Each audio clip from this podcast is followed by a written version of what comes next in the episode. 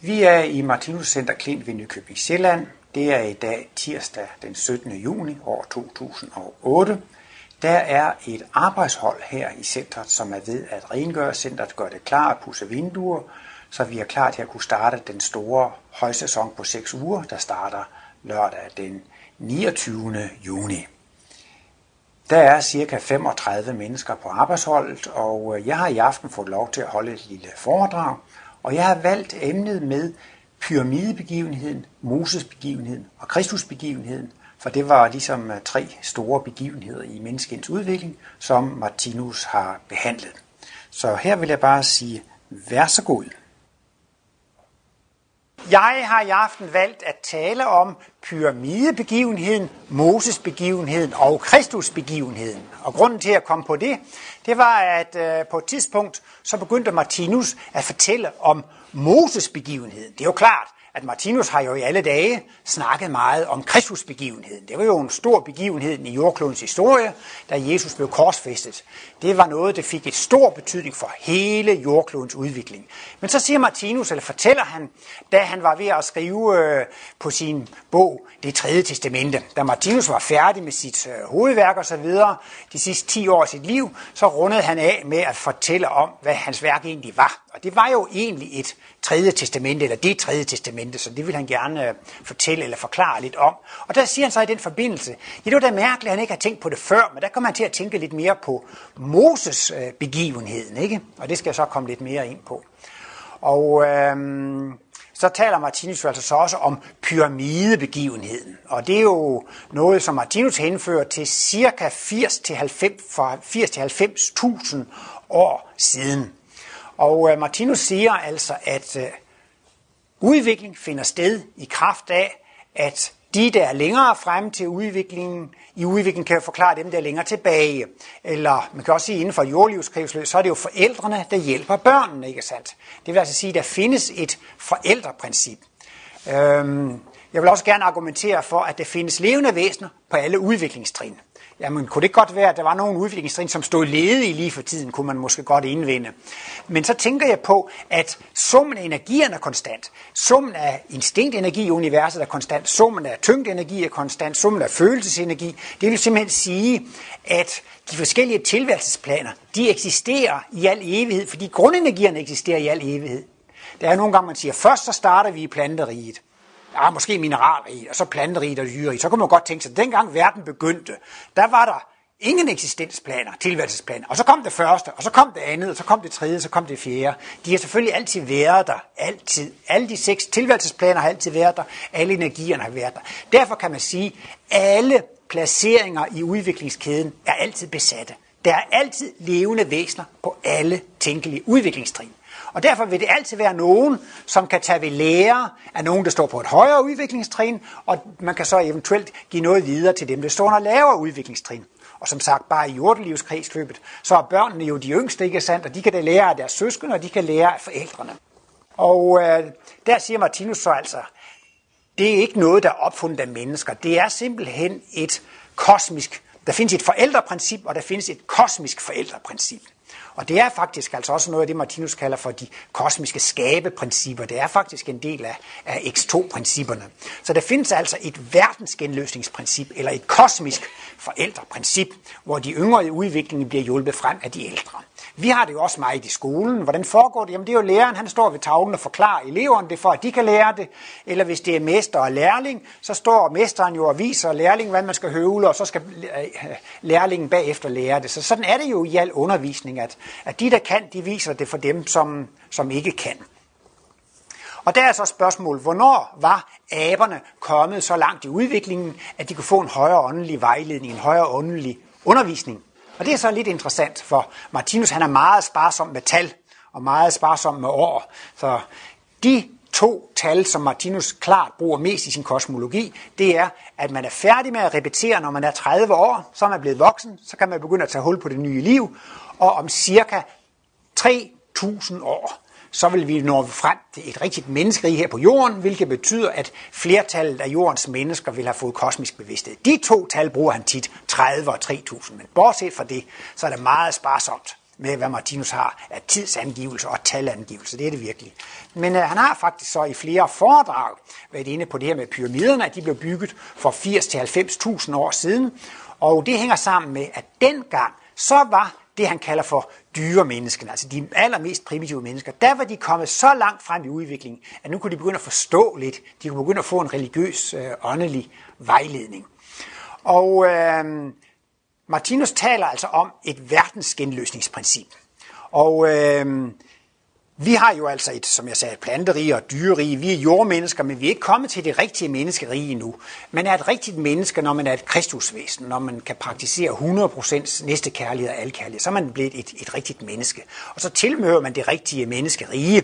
Og Jesus kunne også sige, mit rige er ikke af denne verden. Det betyder altså, at vi er endnu ikke nået til det rigtige menneskerige. Men det man faktisk sysler med, eller arbejder med i det rigtige menneskerige, det er verdensgenløsning. Det er at hjælpe de yngre brødre i udviklingen. Og Martinus taler om, at her i forbindelse med vores jordklode, så er der åndelige væsener i jordklodens åndelige lægemer. Og det vil altså sige, at der findes et mængder af kristusvæsener i jordklodens åndelige lægemer. Det vil altså sige, at han taler også i symbol 33 om forsynet. Der er sådan en lang række tankeklimaer. et af de allerhøjeste, det er forsynet. Og det er så netop de kristusvæsener, som er inkarneret i jordklodens åndelige lægemer, som er med til at styre og lede og regulere hele jordklodens udvikling. Og det er også disse væsener, som kan øh, lytte til vores bønder.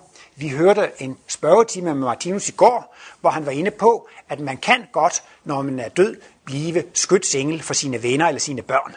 Men det er kun en relativt begrænset periode, for man skal jo selv videre i sit eget kredsløb. Men derimod har man så, hvad Martinus siger, nogle ordinære skytsengle. De har altså ikke travlt med at komme ned og inkarnere igen. Så derfor, hvis nu det er en mor, der dør for sine børn, ja, han siger jo ikke tal her, men måske kan en mor 5-10 år være skytsengel for sine børn, men hun er jo nødt til at gå videre, men så passer det også med, at børnene er blevet lidt, lidt, lidt ældre. Det er bare lige en parentes. Der siger Martinus i den spørgetime, at man kan ikke lære at blive skytsengel. Der er ingen skytsengel-skole, men det er kærlighedsbånd. Er der nogle mennesker, man holder meget af, og man dør, så er det klart. Så, så føler man det kærlighedsbånd til dem, og kan altså hjælpe dem lidt fra den åndelige side. Men dernede i Ægypten via pyramiderne, der mener Martinus lige frem, at der var tale om materialisationer fra det rigtige menneskerige. Og at pyramiden var blevet bygget med, med psykisk kraft. Martinus har talt meget om materialisationer, og øh, han forklarer jo for eksempel øh, fra vores øh, hverdag, at hvis man ser en stor slugt, og siger, det kunne egentlig være smart at have en bro over den her slugt, så begynder man at tænke på det, og så får man en arkitekt til at tegne en bro, og det ser vældig flot ud, og så går man til et ingeniørfirma, og de begynder at beregne bærende konstruktioner, og det går videre, og en skønne dag, så bestemmer man sig for at hyre en entreprenør, og så går man i gang med at lave broen, og måske 10 år efter tanken kom, så står broen der. Så siger Martinus, jamen det er da også en materialisation, ikke? Det begyndte da bare som en tanke, og nu, nu er broen materialiseret. Øh, det er altså en meget langsom materialisation. Og han taler også om, at øh, det kan lade sig gøre i radioen. Så fungerer det ved, at der sidder nogle mennesker i studiet, og taler. Der er en fysisk lyd, fordi der er vibrationer i de fysiske molekyler i luften. ikke? Men i mikrofon og så videre, så bliver der lavet om til øh, elektricitet, og så bliver det sendt ud ved en antenne som elektromagnetiske bølger. Og så siger Martinus, så er det faktisk blevet dematerialiseret og bevæger sig nu med lysets hastighed igennem rummet. Men så har man en fjernsynsantenne eller en radioantenne, og så bliver de opfanget, og så bliver de omsat i radioens højtaler eller fjernsynets højtaler til molekylsvingninger igen, rent fysisk. Så er det bliver materialiseret på samme måde igen. Og Martinus har altså antydet, at, at man på den måde kunne bygge pyramiden ved, at altså man faktisk kunne transportere nogle sten ved, at man, måske der, hvor, hvor man har et stenbrud, eller hvor stenen er, der kan man dematerialisere dem. Og ligesom man så kan sende en radioudsendelse ud, så, så kan man så også sende sådan noget afsted når, i dematerialiseret form, og så kan det så materialisere sig der, hvor man skal bruge det. Han har en udtalelse, som jeg selv har lidt svært ved at forstå, men han siger engang, når vi er ved at være de rigtige mennesker i, når vi er ved at være der, og vi så skal have flyttet vores kufferter og pakker og sådan noget, så kan vi godt sende dem i forvejen.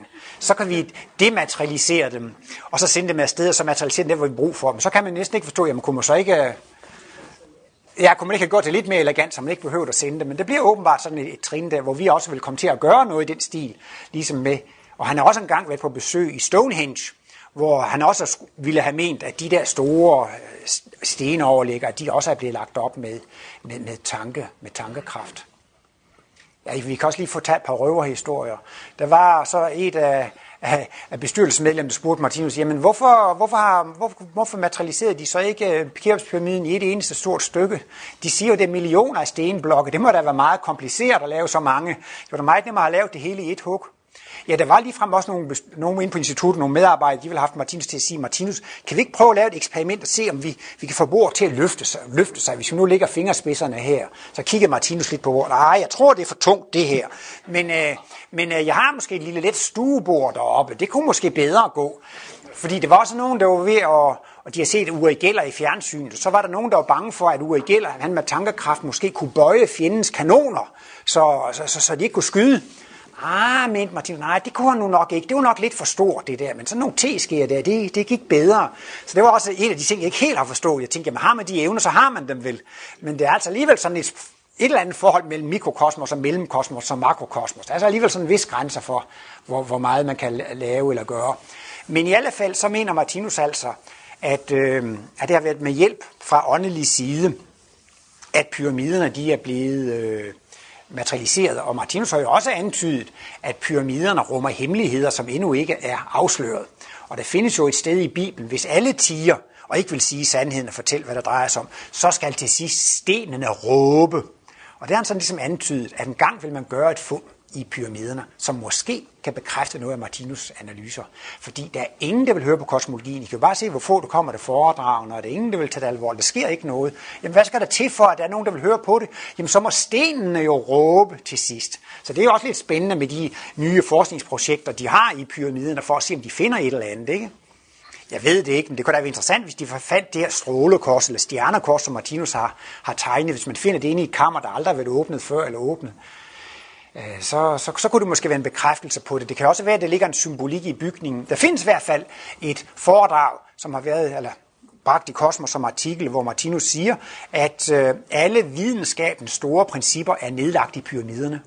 Men der har jo også været to pyramideforskere, Robert Hancock, nej, Hancock og, og Robert Duval, Buval, Buval, Buval, han følger jo øvrigt over den 5. i 3. 1948, ligesom mig, så der må stjernerne have stået godt for sådan lidt, lidt pyramidemystik. Men øh, det, de har den der, det er jo den her Orion-teori med, at de mener, at de tre pyramider dernede, de ligger præcis på samme måde i forhold til hinanden, som de tre stjerner i Orions bælte. De ligger ikke præcis på en ret linje, der er lige en lille forskydning.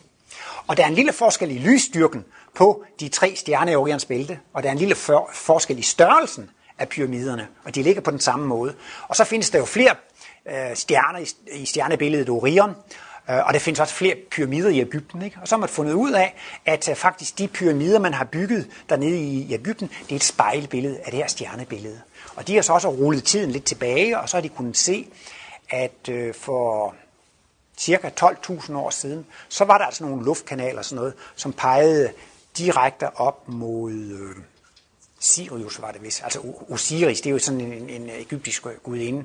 Jeg må ikke lige hænge mig op på, om det var det, men jeg tror nok, det var sådan, det hang sammen. Alle... Stjernen var det ikke, der stod der på det tidspunkt. Nå ja, men i alle fald, så, så var det altså meget, meget påfaldende, at der var nogle øh, af de der luftskakter, kan altså pegede præcis mod et af de helt vigtige stjerner på, på, på himlen. Og, og så mente man også, at det var jo noget, man gjorde netop for at bekræfte menneskernes forbindelse med det åndelige. Det var jo altså menneskenes kontakt med guderne, som var nedlagt i pyramiden ved, at den var konstrueret på sådan en måde, så man kunne se, at der var en direkte kontakt imellem pyramiderne, deres konstruktion, og så altså gudene, øh, Iris eller Osiris, eller hvad det var, de, var, de hed der. Så. så det er også meget interessant, at der er sådanne teorier fremme, som ligesom skal bekræfte det her.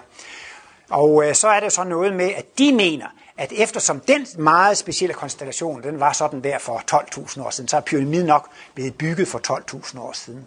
Så er det bare det jordkloden, den præciserer. Den, den vakler lidt ligesom en snortop vakler. Og øh, den der omdrejningsakse for jordkloden, den er 23 grader fra baneplanet. Den vakler rundt på øh, 25.800 år. Og det vil så sige, at den samme øh, akse, den peger mod den samme sted på himlen for hver 25.800 år. Og hvis man så lige tog tre runder mere, så tager vi lige øh, 78.000 ekstra år med. Og så lægger vi de der 12 oveni, så er vi oppe i 90.000. Så det er også bare sådan en lille spekulation, at det kunne faktisk godt passe med Martinus' 90.000 år siden. Så har den bare lige haft tre, tre runder der. Øh, øh, hvor de regner med, at det selvfølgelig kun har haft øh, en, en, en lille runde, som den her for 12.000 år siden. Så mener Martinus, at det selvfølgelig ikke var et begravelseskammer, men altså, at det var et indvielseskammer. Og det er jo ikke sådan noget, man bruger så meget i dag. Men så var der alligevel nogen, altså der er simpelthen nogen fra det rigtige menneske som har materialiseret sig og været med til at lave de her ting, som har været med til at styre det. Men altså de faraoner, der var der, det var altså også nogen af egen avl, altså nogle af de indfødte. Men for at de skulle kunne klare den opgave, så var de nødt til at få en delvis indvielse, ikke sandt? Og det er blandt andet også, fordi at disse åndelige mestre har været der, at de faktisk også næsten kunne lave sådan lidt åndelig kirurgi, altså at de kunne være medvirkende til, at der var visse øh, centre, visse ting, der blev åbent. Og der er det jo, Martinus hele tiden forklarer, at jordkloden er et levende væsen. Og vi mennesker, vi er hjerneceller i jordkloden, men det er jordkloden, der styrer det hele. Og øh, når jordkloden er på en bestemt bølgelængde, så tiltrækker den også mennesker en bestemt bølgelængde. Og øh, hvorfor har vi sådan et usel vejr her i Danmark? Hvorfor skal vi lide under det her elendige klima? Jo, det er fordi, at jordkloden behandler os som mikroindivider, ligesom vi selv behandler vores egne mikroindivider. Så hvis vi klager på vejret, så er det fordi, vi selv behandler vores egne mikroindivider for dårligt. Martinus er inde på, at det findes også kloder i universet, hvor der er endnu værre klimaforhold. Men der vil så tiltrække til mere primitive mennesker, som er mere grusomme mod deres egne mikroindivider. Der findes også vidunderlige planeter, hvor der er meget bedre klima og meget bedre livsvilkår end her. Men der kan vi ikke få lov at komme hen endnu, fordi at så højt udviklede er vi endnu ikke endnu. Så vi inkarnerer lige præcis der, hvor, hvor vi hører hjemme. Men der var altså, altså nogle af de mennesker, de kunne så altså ved de her indvielsesprøver, jeg tror, jeg ved ikke, hvor, det er, hvor jeg har det fra, men der er et eller andet, det der med, at man skal ligge i, i stenkisten i kongens kammer i flere døgn, ikke altså, Og der skal man så ud på en astralvandring, og man skal ikke, der skal man ikke lide af Claus, når man skal ligge i stenkisten der. Så der skal man ikke have noget klaustrofobi. Men der skal, der skal man gennemgå nogle prøver, og det er altså også noget med, at under de prøver, så er der altså også noget med, at de der åndelige mestre kan, kan, kan hjælpe til. For det, det drejer sig om, det er, at de skal hjælpe jordklodånden om at udføre dens vilje. Og der er det altså virkelig, at de var sådan, kongerne var faktisk indviet ved Gud. De havde en sådan indvielse, så de kunne styre og regere de her folk på en måde, som jordklodvæsen ville have. Martinus har også lige frem skrevet en artikel, der hedder Jordklodånden, menneskehedens skytsengel nummer 1. Altså vi mennesker, vi har jo altså en skytsengel i form af jordklodeånden, og det er den, der bestemmer, ikke sandt? Og det vil så sige, at, at jord, når jordklodeånden vil det og det og det, jamen så sker det altså også ned i dens organisme, men enhver funktion skal jo altså have nogle, nogle mekanismer, nogle remedier. Og der har så altså været disse indvidede faraoner. De var altså dem, som var mest følsomme for at kunne sætte så kan man sige, at jeg har et projekt, som går imod jordklodens vilje, så har jeg ikke store chancer for at få det gennemført. Men hvis jeg gik ind for et projekt, som jordkloden også gerne ville være med til, jamen så har jeg stor chance for at få medgang. Og der vil jeg også lige nævne, for eksempel Napoleon og Hitler osv. Martinus er også inde på, at jordkloden kan blive irriteret altså få lidt tyngde udbrud, ikke sandt? Når den så bliver irriteret, jamen altså så giver det så udslag i, at der her på kloden bliver krige. Men det er altså et udslag det er en bevidsthedsfunktion. Det er jordklodens bevidsthed, som på en måde skaber krigen. Men på en eller anden måde, så skal krigen jo altså også startes, og der skal ske noget. Og så, hvis nu Napoleon har lyst til at erobre hele Europa, eller Hitler har lyst til at erobre hele Europa, og det er jordkloden, den er ude på lidt krig, ikke sandt? Jamen så er de jo fantastiske øh, redskaber for det. Og derfor får de hele så at sige, den, altså, eller i hvert fald den, noget af den åndelige verden støtte og medhold, ikke sandt? Og Hitler, han kunne jo holde nogle brandtaler, og de var jo så suggererende og masse suggererende. Det han var en enorm kraft i det, men det var altså heller ikke bare hans egen kraft. Det var altså faktisk også, at jordkloden i sit raseriudbrud, eller vredesudbrud, var, var med i hele processen, så der fik den, den altså en voldsom kraft. Øh, Martinus øh, nævner jo også, jamen der har været konger, og kejser. De har været enormt rige. Der har været køkken, som har ejet og haft tusindvis af tjenere og millioner af kroner osv. De er alle sammen blevet glemt osv.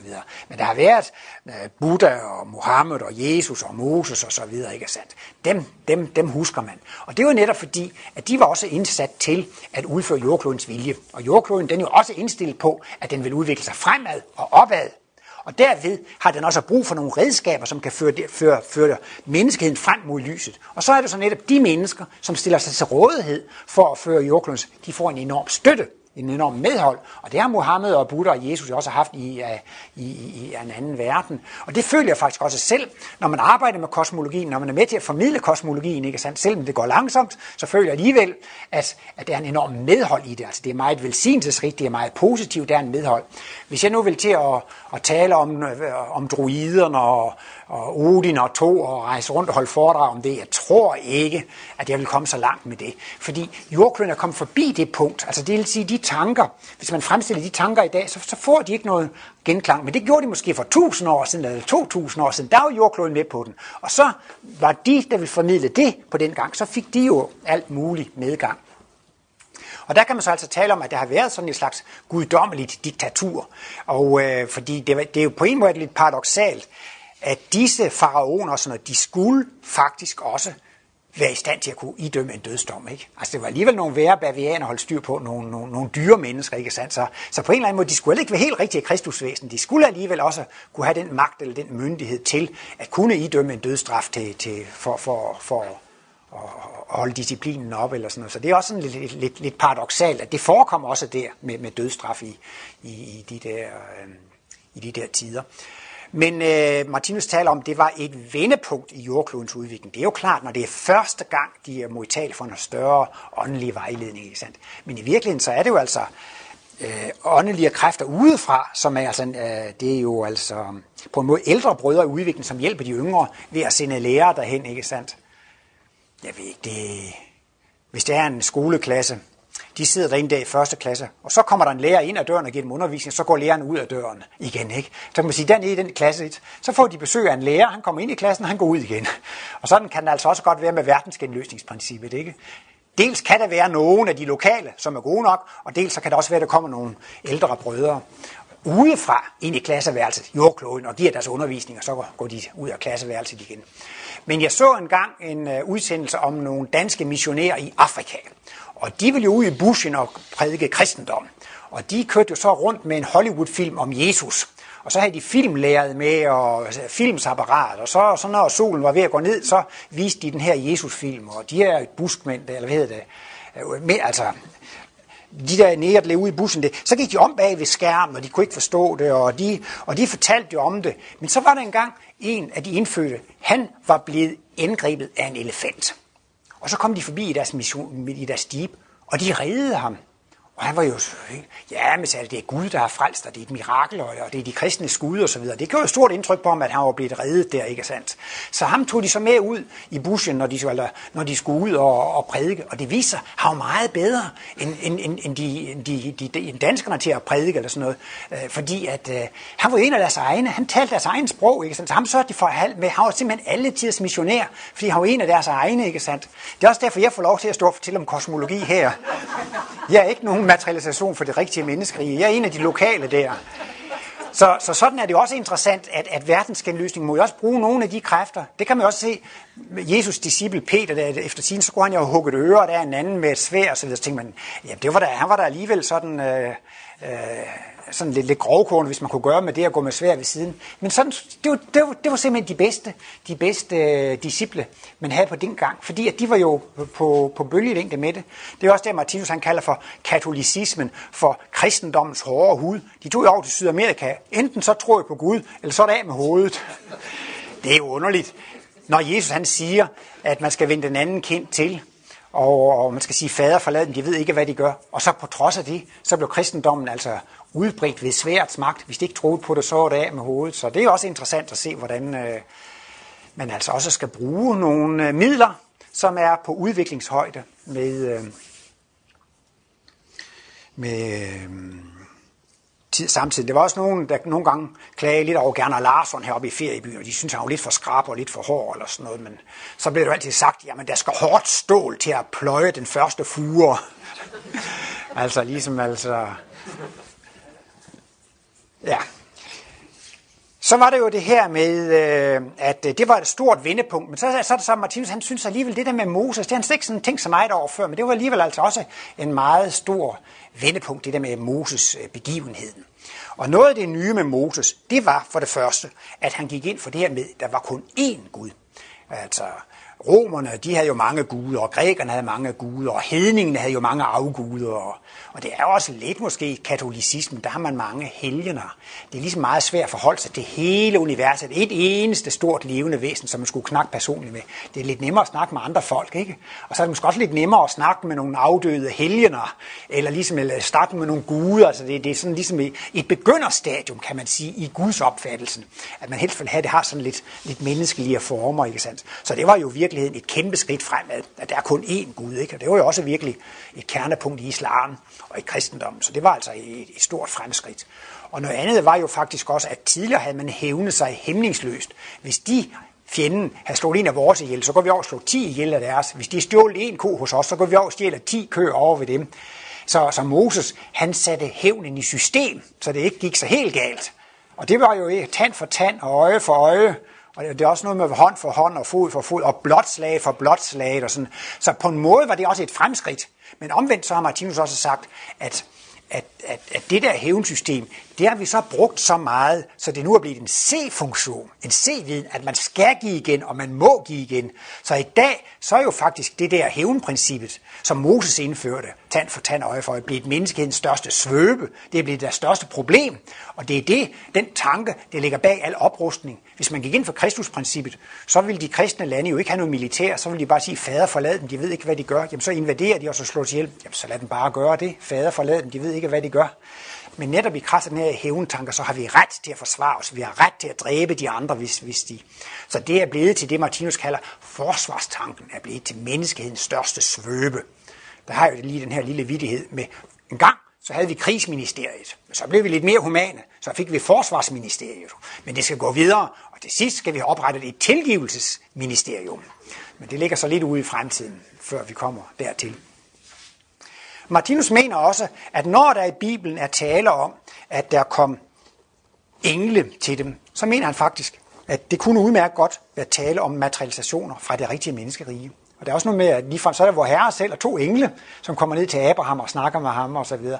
Så Martinus mener, at det var faktisk ikke så ualmindeligt på den tid, at der var mennesker fra det rigtige menneskerige, som materialiserer sig og viser sig for mennesker og hjælper dem. Men i dag er vi jo blevet rigtig materialistiske, og vi er jo bange for spøgelser, materialisation og så videre, så jeg tror, det er ligesom lidt i, i tidsånden. Der var jo også nogle medarbejdere, som prøvede at overtale, nej, de prøvede at få Martinus til at love. De sagde, Martinus, du må love os og materialisere os, når du går over på det, andet, på det åndelige plan. Vi vil gerne se dig igen. Jesus viste sig også for sine disciple bagefter. Og Martinus han grinede bare og sagde, nej, så bliver I bare forskrækket, hvis, hvis jeg viser mig igen. Og folk ville måske også blive meget forskrækket over de der materialisationer. Så det er ikke rigtig inde lige for tiden med materialisationer fra det rigtige menneskerige. Men det var der åbenbart i større grad i det gamle testamentets tid. Og øh, Martinus han taler så om Moses begivenheden. Ved den begivenhed, hvor Moses skulle op og hente lovens tavler, og det var oppe på Sinai-bjerget, og det står jo noget mærkeligt med, at hele bjerget var afspærret. Altså det vil sige, at de, de må, der var ikke andre, der måtte gå, gå derop. Altså Moses, han var den eneste, der måtte gå derop.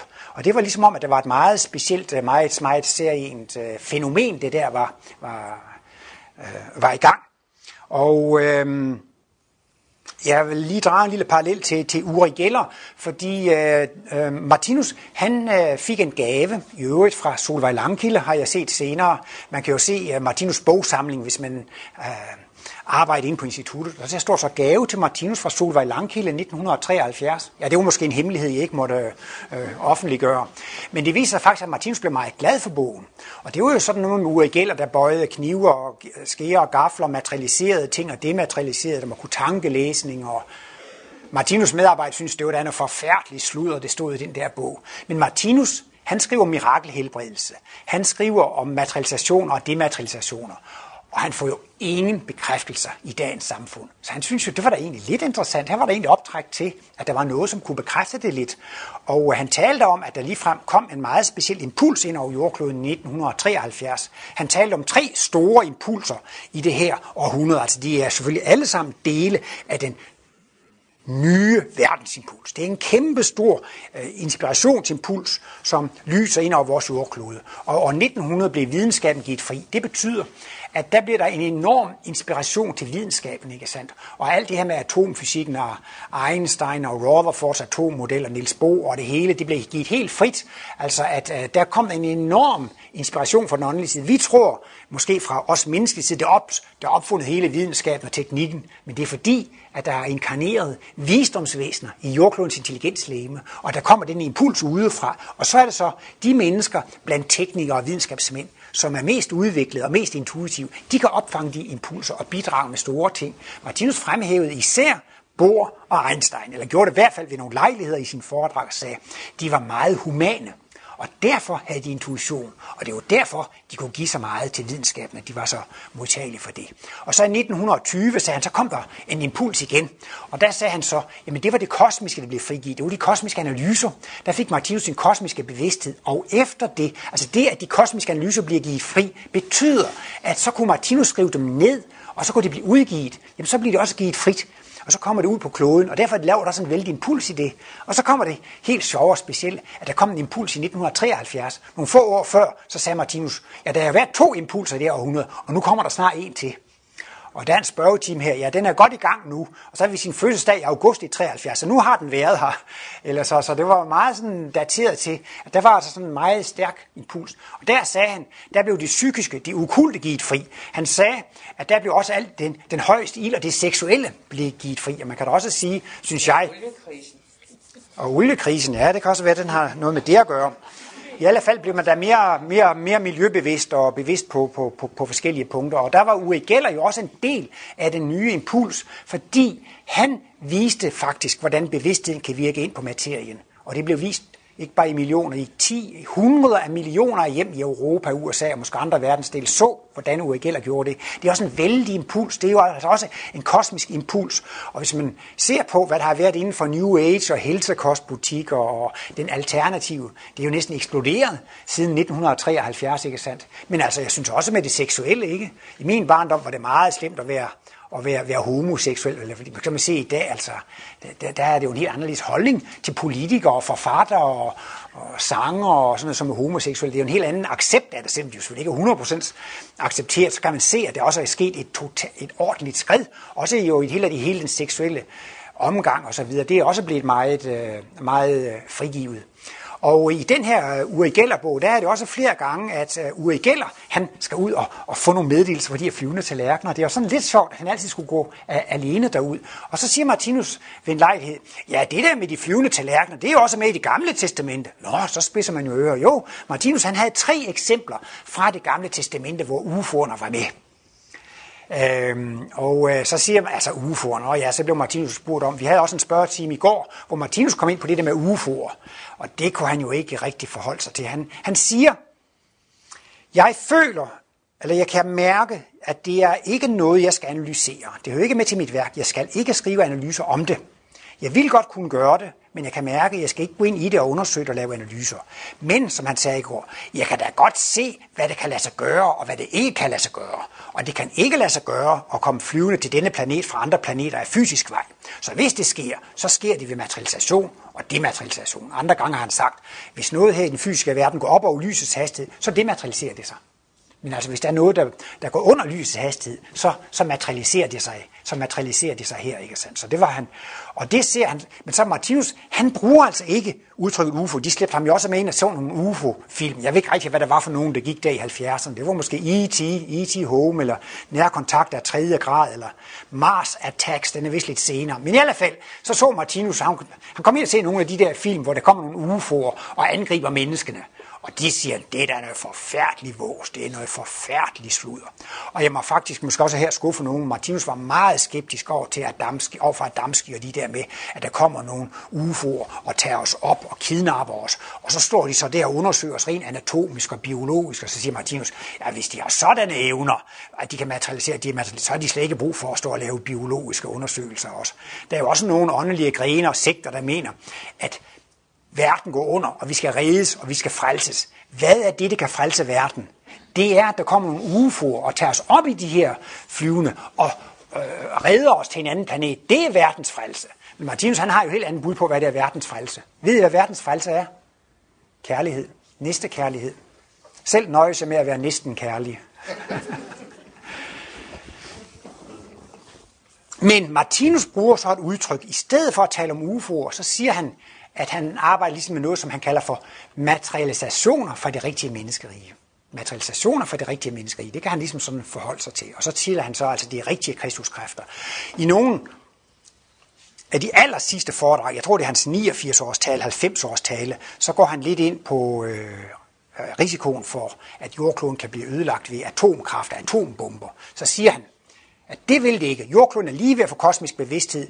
Det, det har jordklodvæsenet styr på. Selvom menneskene ville ødelægge, selvom det var nogle galninge, der ville ødelægge jordkloden med atombomber, så kan det ikke lade sig gøre, siger Martinus, for det vil jordklodvæsen det ikke.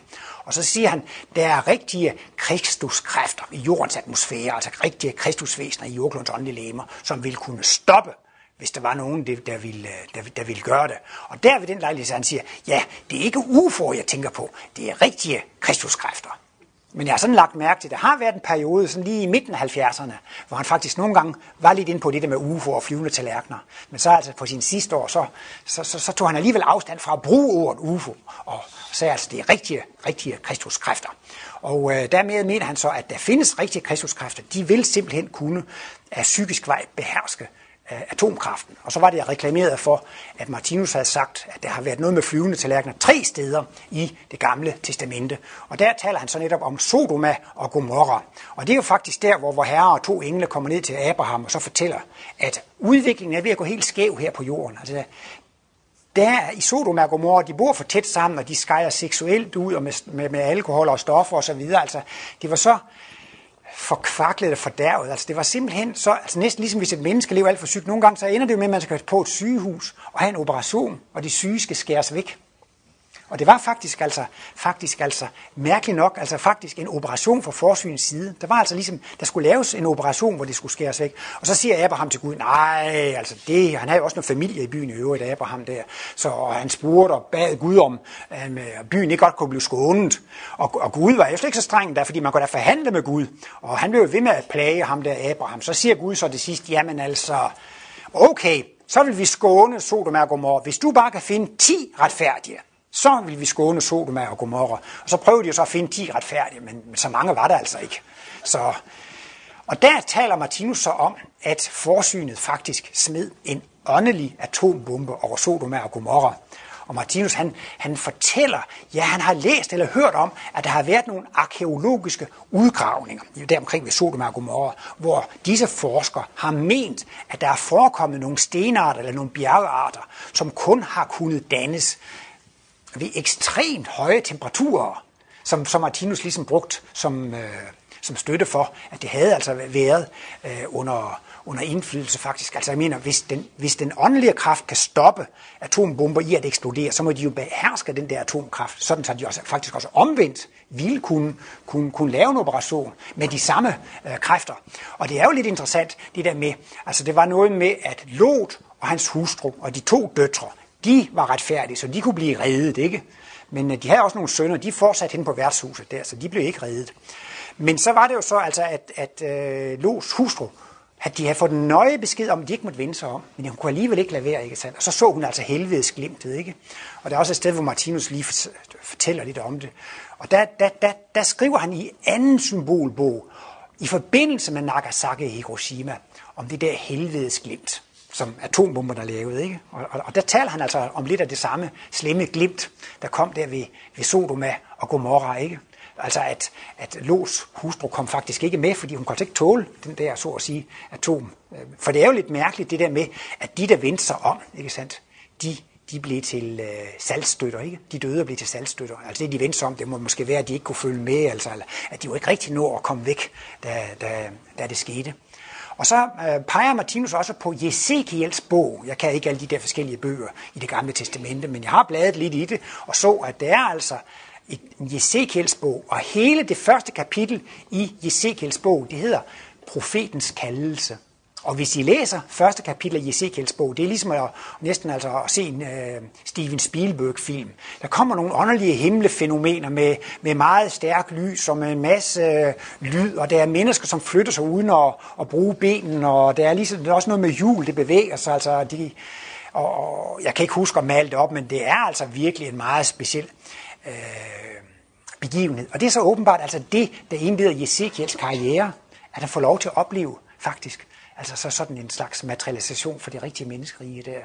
Øh, I form af noget, der minder altså sådan om... om, om så de, de to øh, UFO-begivenheder der, som man kan sige, det var jo altså øh, Sodom og Gomorra, og så var det i Ezekiels bog. Jo, jeg tror nemlig nok, at det er en artikel, der har været i Kosmos, øh, hvor Martinus, han, jeg kan ikke lide, det, det, det var fra 75, enten så er det den der velkomsttale fra 1975, eller så er det Moses og Kristus-epoken fra 1975. Det er altså lige et par år efter, der, hvor han har læst den der Uri Geller-bog, så er det netop, han siger der, øh, at øh, ja, og det der med de flyvende tallerkener, det er det jo også i Bibelen. Og så, så var det, at vi blev næsten nødt til at sætte en note ind, hvad Søren mener Martinus med, at, at der UFO'er i Bibelen, ikke sandt? Men det er altså de der tre steder. Og så er det altså, altså det der, jeg vender tilbage til, at han mente altså også, at, at det der med Moses begivenhed, da han var oppe og hente tavlerne, altså det også var sådan en stor begivenhed, hvor altså der var indgriben fra, øh, de, rigtige, fra de rigtige menneskerige, ikke sandt? Og så var det jo sådan noget med, at de så dansede de om guldkalven og begyndte at dyrke afguder, og så blev Moses jo så rasende, så han slog tavlerne i jorden. Og så, så det er en ommer, så må han jo op igen og op og hente et nyt sæt tavler. Men det har jo også præget øh, jordkloden utrolig meget med, med disse ti bud. Tænk altså også, hvordan den kristne kultur har præget hele kloden, og hvor meget de ti bud har, har præget. Så det har selvfølgelig også haft en, en, en meget stor prægning. Så på en måde, så var jo denne Moses-epoke, de ti bud og så videre, det var jo et, et stort skridt frem i udviklingen. Ikke? Men i dag, så er altså jo bagsiden af medaljen, at hævnprincippet, det er blevet til C-viden, så altså at give igen og så videre. Og det er jo så det, der er årsag til, at alle de forskellige lande ruster op, og altså at det er så truende med hensyn til, til, til krige i, rundt omkring i verden. Og så er det jo så altså også, at øh, det han kalder for Kristusbegivenheden. Og hvad er så det vigtige ved, ved, ved Jesus? Det er jo teologer, som mener, at det og det er vigtigt, og det og det er vigtigt, og det og det er vigtigt. Men Martinus mener i helt særklasse, at det vigtigste ved hele Jesus mission, det var selve korsfæstelsen. Og han mener, at det var en det var, ja, man kunne, han, det er ikke det ord, han bruger, men man kunne næsten sige, at det var en teaterforestilling. Han siger i hvert fald, at det var en demonstration.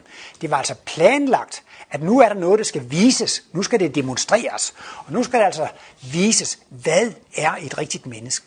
Martinus siger, ja, hvis Jesus, han var jo god ved disciplen og så videre, så kunne disciplene gå rundt og sige, Jesus, det er verdens kærligste mand. Se bare, hvor god han er ved os. Jamen, siger Martinus, det er der ingen kunst, der vil god ved sine venner. Der kan man da ikke vise sin kærlighed.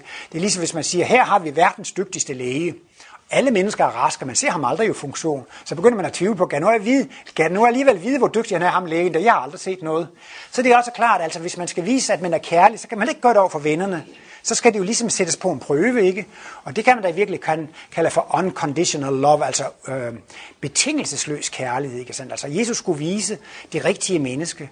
Og øh, det vil altså sige, at øh, han skulle vise den maksimale kærlighedskapacitet. Og så skulle Jesus så altså udsættes for den værste straf, man kunne få. Han blev tortureret i ni timer, inden han døde på korset, altså. Og han blev pint og plaget og tortureret. Og på trods af det, så havde han sympati for sine bødler. Han bad for dem. Og Martinus siger, at det var ikke bare noget, han sagde, han gjorde. Han følte også af hjertet. De stakler, de ved slet ikke, hvad de gør. Han synes, det var synd for dem. De skulle egentlig vide. For sådan er det jo. Jeg synes, det er sådan meget slående med Martinus. Hvis det, når man slår på andre i krig med andre, så er man i krig med sig selv. Så det dummeste, man kan gøre, det er at slå løs på andre folk, fordi så slår man løs på sig selv. Og så har han den anden analyse, at i virkeligheden alt det, vi omgiver af, det er guddommen. Og slår man løs på noget uden for sig selv, så slår man løs på guddommen. Så det er faktisk det dummeste, man kan gøre. Det er at være i krig med andre. For så er man i krig med sig selv, og så er man i krig med guddommen. Og det kunne Jesus jo se, så han kunne virkelig føle, at det var virkelig synd for den. Og der findes jo et afsnit, et stø, helt stykke i den her bog, med Martinus efterladte manuskripter, det hedder det, det, det tredje testamente, den intellektualiserede kristendom, hvor Martinus maler op, hvordan Kristusbegivenheden var et kosmisk glimt for jordkloden. Altså det, var, det ville jo være stort øh, for mennesker, når de får et, et kosmisk glimt. Og det kan være, nogen de får et kosmisk glimt i et liv, og de lever højt på det kosmiske glimt et helt liv. Resten af livet giver dem en enorm inspiration. Og så får man måske også sådan ligesom et indtryk af, at det var virkelig en stor begivenhed, også for jordklodvæsenet, at få sådan et kosmisk glimt. Og man, der står jo i Bibelen, at jorden skælvede, og, at, og så kraftigt, så forhænget i templet blev øh, rykket fra hinanden, og jeg tror også, der var noget solformørkelse, og de døde stod op af graven, og så, så det var en meget, og det blev mørkt, og det, det var en meget dramatisk øh, øh, begivenhed. Og der mener Martinus så, at det var ikke nødvendigvis lige de afdøde, der stod op af gravene, men han var helt overbevist om, at korsfæstelsen blev overværet af høje åndelige væsener. Og så har der så været nogle mennesker på den tid, også med mediale eller med psykiske evner, som kunne se disse psykiske væsener eller høje væsener, fordi han sagde, at det var den største og fornemmeste gudstjeneste, der har været på, på jorden. Det var jo netop denne, denne korsfæstelse der. Nu kommer der lige bare lige sådan en lille parentes ind. Bertil Ekstrøm, han arbejder jo meget inde på instituttet. Og han arbejder morgen, middag og aften, og han arbejder ugen, og han arbejder hele tiden. Selv når Martinus spurgte, om han ikke havde lyst til at komme, komme ud og drikke kaffe eller sådan noget, ja, så ville Martinus hellere, altså så ville Bertil hellere trykke. Så, men øh, han havde sådan en, en anden formulering, som jeg synes var sjov. Det var, at Martinus, øh, Bertil han sagde, mit liv er en gudstjeneste. Og det synes jeg også var en meget interessant øh, vinkling, eller en formulering på gudstjeneste, ikke? Fordi Gud er jo alting, så når man arbejder for andre, så tjener man jo også andre. Men øh, det var sådan lidt anden betydning af, kan man sige. Men øh, det var altså en meget stor begivenhed, og derfor siger Martinus, efter denne demonstration af alkærligheden, var det ikke længere nødvendigt, var det ikke længere logisk at hævne sig. Altså det er virkelig en paradoxale løsning. Der er nogen, der piner og plager mig, og så skal jeg være god og kærlig ved den. Hvem kommer på sådan en løsning? Hvis han ikke vil hjælpe mig, så vil jeg heller ikke hjælpe ham. Og hvis han er styg mod mig, så er jeg ligeglad med ham. Og hvis de ikke vil hjælpe mig, så vil jeg ikke hjælpe dem. Men, men det var jo simpelthen så paradoxal en løsning, så det er ikke sådan noget, man lige kommer på, selvom det ligger meget enkelt til. Men der var der demonstreret. Så det var jo et kæmpe øjeblik. Fra nu af var det ikke længere logisk at hævne sig. Og så blev det jo indledning til en helt ny epoke. Og Martinus har jo også tit talt om Moses-epoken og Kristus-epoken. Og før han begyndte at tale om sit eget værk som det tredje testamente, så talte han faktisk om det tredje testamentes epoke. Og han har talt om kristendommens epoker. Og så er der netop Moses-epoken og Kristus-epoken. Og Moses-epoken, det var jo selvfølgelig en begrænsning af hævnen, og det blev sat, og det blev sat i system, og det med den ene Gud. Men altså Kristus-epoken, det var en helt ny epoke, der blev indviet, og Martinus siger jo så også, at denne epoke blev indviet ved, ved Kristus for 2000 år siden. Men det at blive næste kærle foregår jo ikke så hurtigt, for hvis nu vi kigger over jordkloden i dag, hvem er de største krigere? Hvem har den stærkeste militærmagt på kloden? Der er ingen bedre kriger end de kristne lande. Der er simpelthen ikke nogen folkeslag, der kan overgå de kristne. De kristne har simpelthen det stærkeste militær på hele kloden. Vi har de bedste missiler og bomber. Og så man kan sige, det var der egentlig ikke sådan næsten halvvejs forgæves eller fiasko, at nu har vi i 2000 år hørt, vend den anden kendt til, og du skal elske dine fjender. Men Martinus siger, det er helt i orden. Det viser bare, at det er et udviklingsspørgsmål. Det er ikke et beslutningsspørgsmål, det er ikke et viljespørgsmål. Det må tage den tid, det tager. Og selv efter 2000 år, så, så har det ikke været nok. Og det var så netop det, at når udviklingen går over så lang periode, så var det begrænset, hvor meget Jesus kunne søsætte dengang. Han gav dem så meget åndelig viden, at de har nok at tykke på i 2000 år. Teoretisk set så kunne han også give dem nok, så de fik nok at tykke på i 5000 år. Men de ville jo slet ikke kunne forstå det, når de fik... Øh, de vidste jo ikke engang, hvad organer og celler, atomer, molekyler, kloder, mælkeveje og galakser osv., de ville jo slet ikke kunne forstå øh, hele kosmologien. Så derfor så blev kristendommen så delt i to epoker, og så kan man så sige, at det er jo så den uintellektuelle epoke og den intellektuelle epoke. Og Jesus måtte netop virke med en autoritet. Han kunne gøre mirakler, og derfor troede folk på ham. Det var et enormt stærkt virkemiddel, og det var det, der skulle til for at få folk til at, at følge Jesus. Men det var så altså, han baserede det på en autoritet, og han blev og de dyrkede ham som en person, og, og det havde de der mennesker altså, altså brug for, så det var, det var helt som det skulle være. Men til sidst, så skal vi få kosmisk bevidsthed. Vi skal blive selvstændige tænkende væsener. Til sidst, så skal vi selv kunne gå det sidste stykke af vejen frem mod kosmisk bevidsthed frem mod fuldkommenhed, uden at skulle have paver og præster og verdensgenløser til at hjælpe os. Det er jo klart, at vi skal blive voksne, at vi skal blive selvkørende. Og derfor kommer der altså så også et tidspunkt, hvor vi ikke længere skal tro blindt på verdensgenløser, hvor vi ikke længere skal tro blindt på autoriteter. Vi skal selv forstå det. Vi skal selv komme til at forstå livet. Vi skal blive selvstændigt tænkende. Og det er det, der er kernen i Martinus kosmologi. Han har ikke skrevet sit værk, for at vi skal tro på, hvad han skriver. Han har skrevet sit værk for at hjælpe os til selvstændig tænkning. Og det er mange, der tror, at det er, det er helt omvendt. Martinus' bog, Livets bog, er en håndbog i at iagtage livet. Jeg selv biolog og botaniker, og der havde vi Rostrups grønne flora, og jeg skulle til eksamen lære alle 600 danske planter. de 600 vilde danske planter. Og så er det jo en bibel for botanikere. Det er jo Rostrups grønne flora. Alle blomster er inddelt i familier, slægter og arter. Det står, hvor man skal jagte. Jeg kan selv ved hjælp af en sådan håndbog i at jagtage, faktisk gøre jagttagelser alle Danmarks vilde planter og få en klar systematik over det. Det er en enorm hjælp at have en håndbog i at jagtage blomster, når man skal lære botanik. Jamen det vil være en enorm hjælp at have en håndbog i at jagte af livet, når man skal lære at se, hvordan livet fungerer. Bare for at tage et meget nærliggende eksempel, Martinus har skrevet om polforvandlingen. 350 sider i livets bog, bind 5. Han skriver, vi udvikler os fra enpolighed til dobbeltpolighed. Det er en meget komplet teori. Han beskriver alle trin fra enpolighed til dobbeltpolighed. Det er en enorm lang udviklingslinje, men fuldstændig kontinueret. Så skriver han, det kan I se der, det kan I se der, det kan I se der, det kan I se der. Ikke? Man kan se det på sit eget liv, man kan se det ude i samfundet, hvordan var det før i historien, og hvordan er det nu. Altså det vil sige, vi har mulighed for at teste Martinus polanalyser med egne erfaringer, det vi kan studere os til, det vi kan læse. Og det er altså det, der er pointen i åndsforskning. Man skal ikke tro på noget som helst af det, Martinus siger, men Martinus siger, at hans værk, det er en hjælp til selvhjælp. Det er altså ikke det, at man skal tro på. Det Martinus har selv sagt, og så skal man tro på det. Der var jo også engang en dame, der sagde, Martinus, hvis du kan flytte den der øh, lampe, borelampe med tankens kraft, så vil jeg tro på det, du siger. Altså, så vil jeg tro på det, du skriver. Det ville have været en fiasko, hvis Martinus havde gjort det.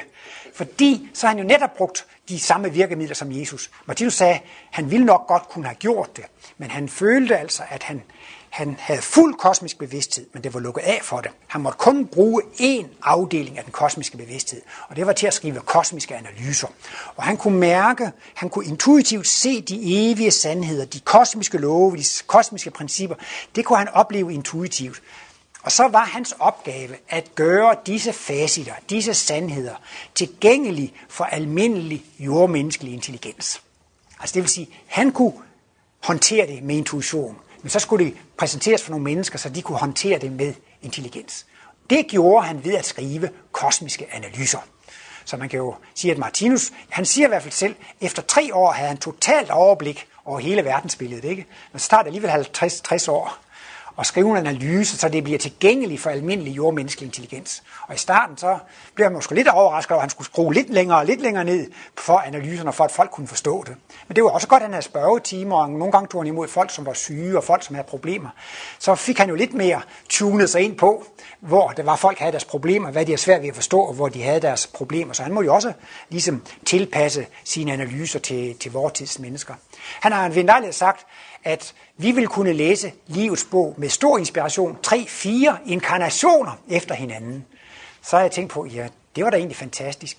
Ja, man kunne tolke det på den måde, altså at, at det vil tage tre, fire livs studier for at forstå de her analyser, for at forstå det her med x1, x2, x3. Altså, det er nemt nok at sige skaberen, skabe evnen, når det skabte, altså, men, men, men hvor godt har man i virkeligheden forstået det? Så det er jo spændende, men jeg tror også nok, han er, altså, det har han også været inde på om 2-3.000 år, så vil livets bog stadigvæk findes. Men så kan man eventuelt læse i, i livets bog, som voksne i dag læser i børnebøger, eller som man læser eventyr. Nå, var det sådan, de skulle have det forklaret? Det var dengang, de troede på døden. Det var dengang, de troede på helvede og sådan noget. Altså, at, at man selvfølgelig kunne glæde sig derover, ligesom måske en voksen kan glæde sig over H.C. Andersens eventyr, ikke? Så vil man jo så også kunne, kunne glæde sig over, over Martinus øh, livets bog.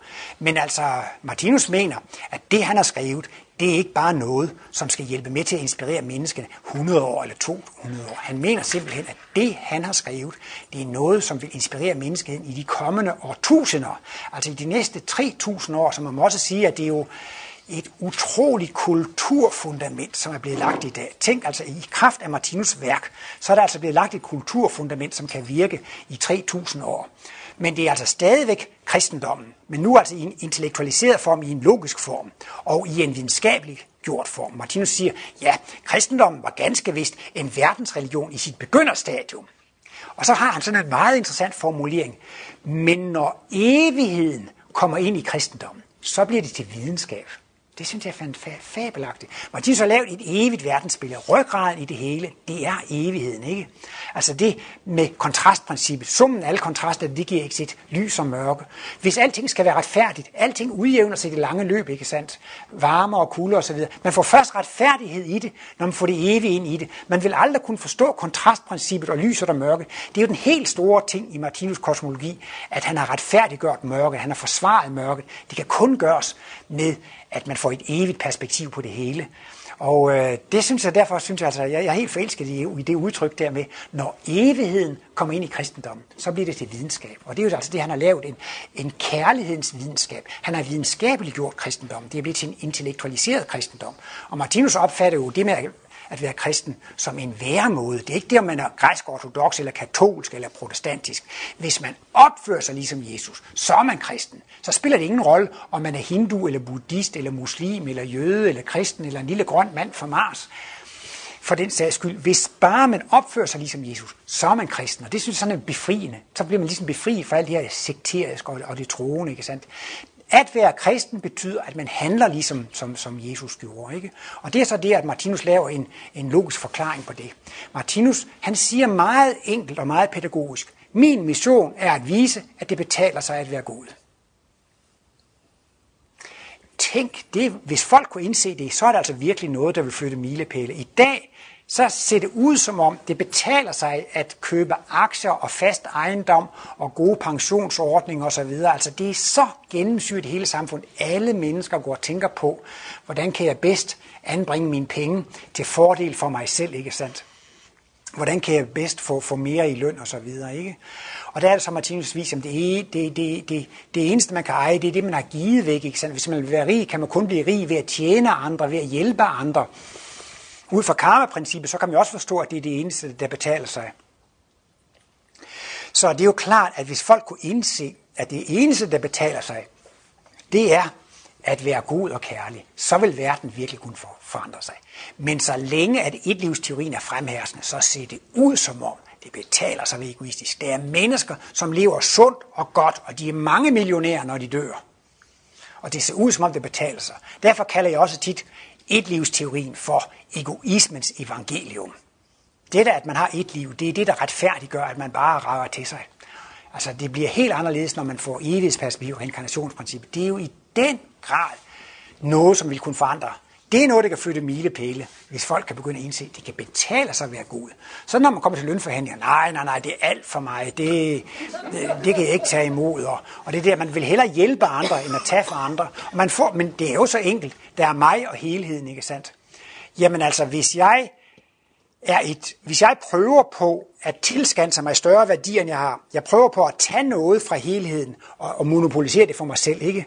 så er det jo et plus for mig, men et minus for helheden. Ikke? Men hvis jeg vil tjene og hjælpe helheden, jamen så er det jo et plus for helheden. Og så kan man også forstå, i hvert fald med, med økologi, hvis jeg forurener mine omgivelser, så ødelægger jeg mine omgivelser, og så kommer jeg selv til at leve i ødelagte omgivelser. Det eneste, jeg står mig ved, det er ved at være god ved mine omgivelser, så kommer jeg selv til at leve gode omgivelser. Det eneste, man står sig ved, det er at hjælpe andre, tjene andre, og, og så kommer det tilbage. Ikke? Og det er så det, Martinus har lavet en, en videnskab over, en kærlighedens videnskab over. Det er det virkelig betaler sig, det er at være, være god og kærlig. Martinus, han kunne så godt have lavet være med at referere til Bibelen, lade være med at referere til Jesus, for med sin kosmiske bevidsthed kunne han sagtens have lavet hovedsymboler og symboler over det levende væsen og alle de kosmiske principper. Det kunne han sagtens have gjort. Men øh, han skriver i livsbog 3, han følte alligevel, at han skulle retfærdiggøre dette guddommelige sendebud. Og altså, på en måde så er det også en kollega til Martinus, ikke sandt? Så han har ligesom sådan på tværs gerne ville vise, at alt, hvad Jesus sagde, det var sandt. Og at det var et fuld, fuldkommen menneske, ikke sandt?